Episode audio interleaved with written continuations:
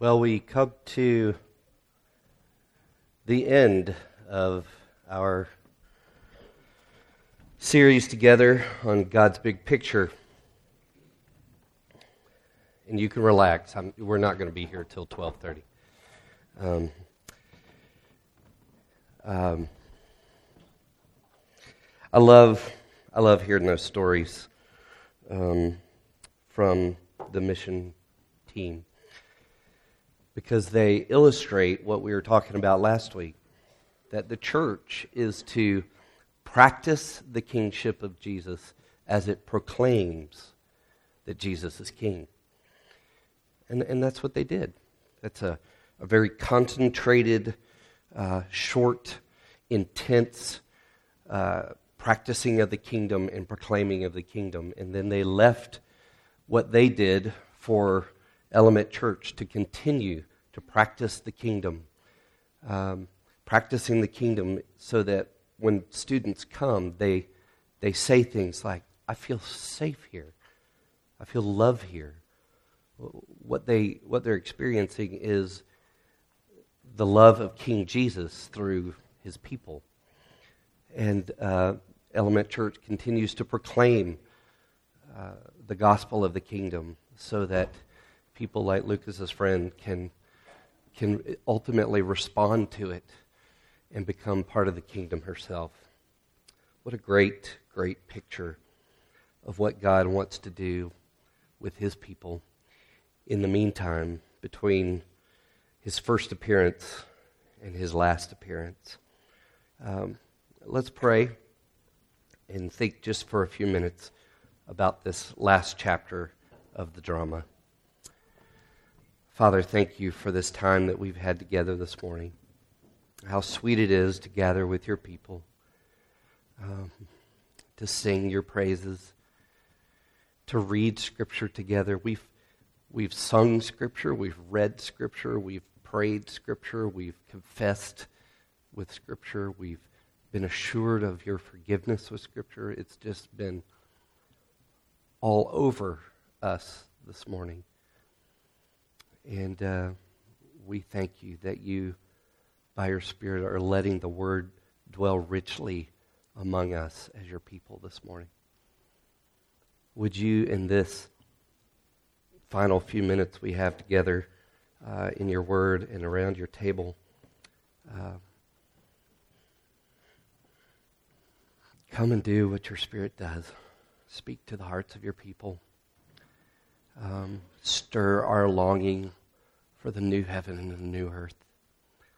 Stir our longing for that day when we will dwell with you face to face forever.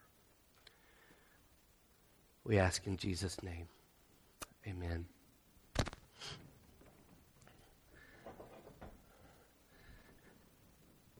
You know, as I prepare and, and, and look at Revelation 21 and 22 and the description of where we're headed. Um, it's overwhelming. I'm glad I don't have time to preach it because there's no way I can. Um, but I, do want to. I do want to do this. Um, I want to remind you, just with this slide that I showed you at the very beginning of this series, um, the overview of the story of Jesus, that the first page and the last page of the story looked like this. In the first two chapters of the Bible, we saw creation. There's heaven and earth, day and night. The seventh day was holy. God and people lived together, and God made his people a kingdom of priests. And we know the last two chapters of the story are about the new creation, as we just read. There's a new heaven and earth, there's no darkness. All is holy. God and his people dwell together, and we are reigning with God as his kingdom of priests. But you'll remember, of course, that the third chapter of the Bible told us where uh, there was an enemy who came and led God's people into rebellion. Satan deceived, sin began its deforming effect, which brought us suffering and death. But in order for us to get from that mess to the goodness of new creation, uh, God had to do something. Uh, he has to. We didn't read Revelation 20 this morning, but in Revelation 20, the third to last chapter of the Bible, we find that Satan is finally doomed, sin is damned, and suffering and death are finally destroyed. in the way that we get to that final judgment taking place. And the new creation that God has promised us is through Jesus. Um, and so that's just a reminder for us of the story. Um,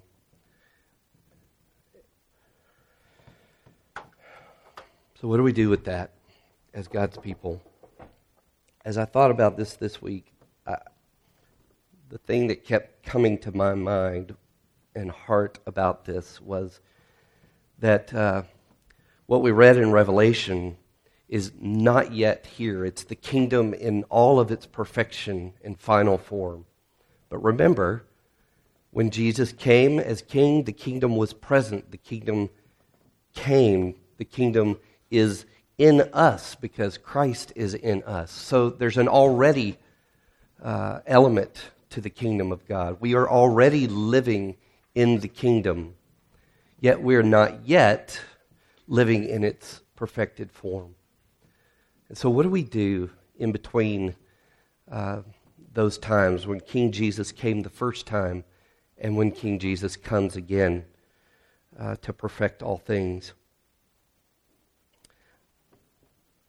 We long for the not yet, even as we live in the already. Listen to these words from this is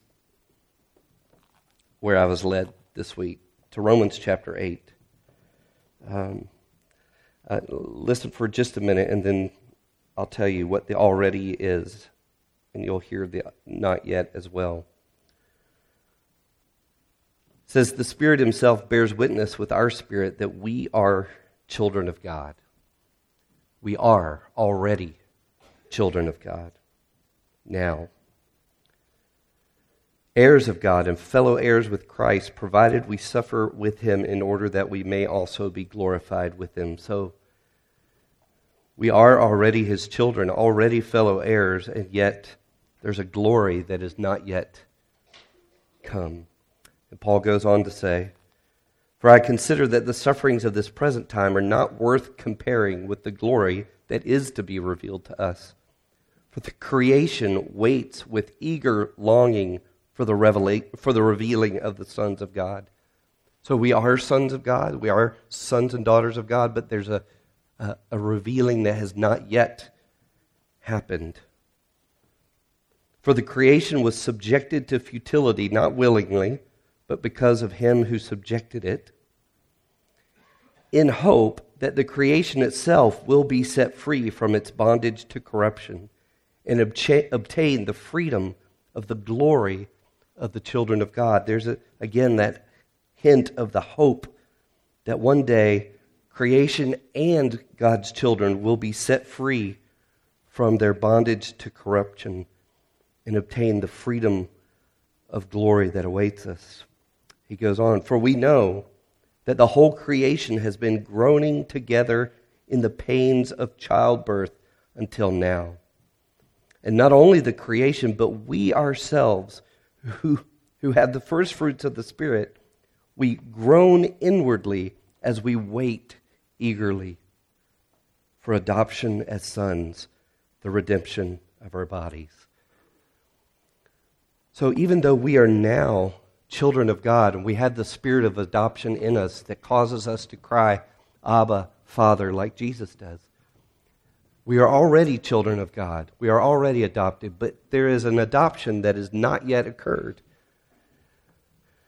And so I want to encourage us as God's people at Mountain Fellowship to, to groan for the glory of our future adoption, even as we ground ourselves in the grace of the adoption that we already have in Christ. and here, here are some thoughts I've was thinking this week about longing. What does it look like to long for the not yet? Because um, you'll remember that we were created for a relationship with God, relationship with people, and a relationship with all that God has made. Um, and so, as I thought this week about that, I thought, my longings, and I know yours too, are longings in those three areas. I long for God. I long for the not yet that's coming, that Revelation 21 and 22 highlight for us. I long to see his beauty. In fact, forget it. I'm going to pray, and I'm going to pray to God these longings. Would you pray with me? You can close your eyes or open them. I don't, I don't care. Father, I long to see your beauty. I long to see your glory like it's described in Revelation. I long to see, man, the, the jewels, the gold, the brightness, the, the lack of sinful corruption of all that you have made, the renewed creation.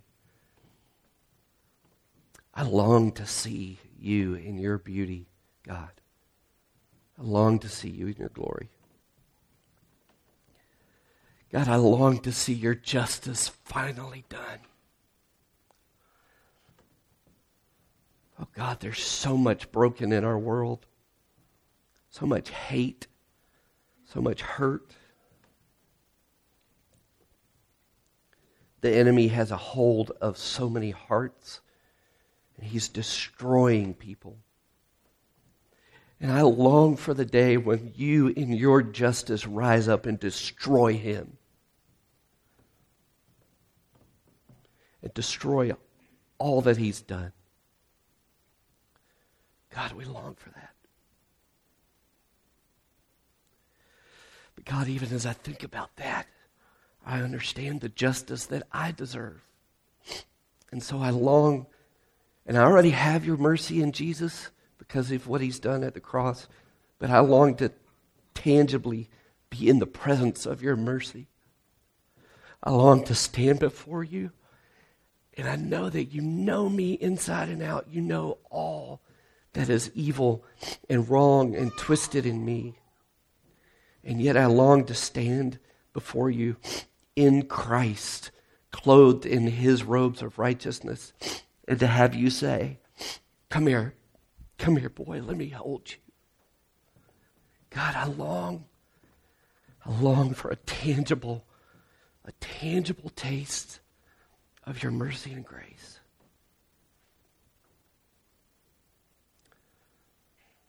We long for that, God. And then, God, when we think about our relationships with people, to think, to think about what it would be like to relate to one another without our me first hearts getting in the way. I long for the day when I can have friendships, relationships, where my me first heart doesn't get in the way, and where their me first hearts don't get in the way, God. And you've removed that, and you make us know what you created us for the true joy of community with one another. God, every, every time uh, we hear about a marriage that struggles, we long for that day. Every time we hear about or experience hard things in our relationships with our children, we long for the day when there's no sin involved in relationships. God, loneliness. People who just, even in a crowd, are isolated and lonely. God, we long for the day when that's gone.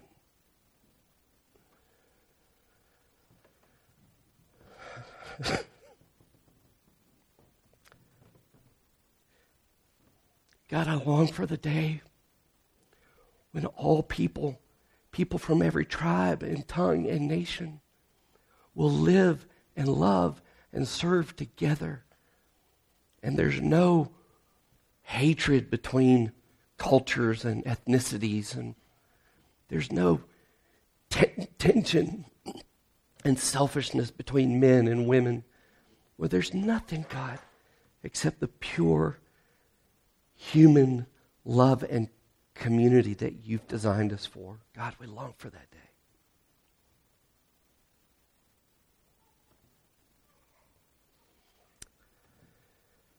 God, we long for the day when you fully and finally, in your creation, make your blessings flow as far as the curse is found. When you take all the, if we think fall in East Tennessee is beautiful, oh God, we long for the day when we get to play and explore in this universe you've made. And we get to see it uncorrupted and flourishing as you dreamed it to be in the beginning. And it becomes the place, the theater of your glory, the playground where we and you get to enjoy relationship with each other forever. God, we long for that day. But in the meantime, God, we live in the already, in the promise that because of Jesus, we are your sons and daughters. And we can experience a taste of that glory now by your grace. And so we ask as a church that you would make us love you and revel in your love for us. May our worship together, may our small groups together, may every class together, may every conversation to be together be a rejoicing in the love of the Father that you have for us because of Jesus.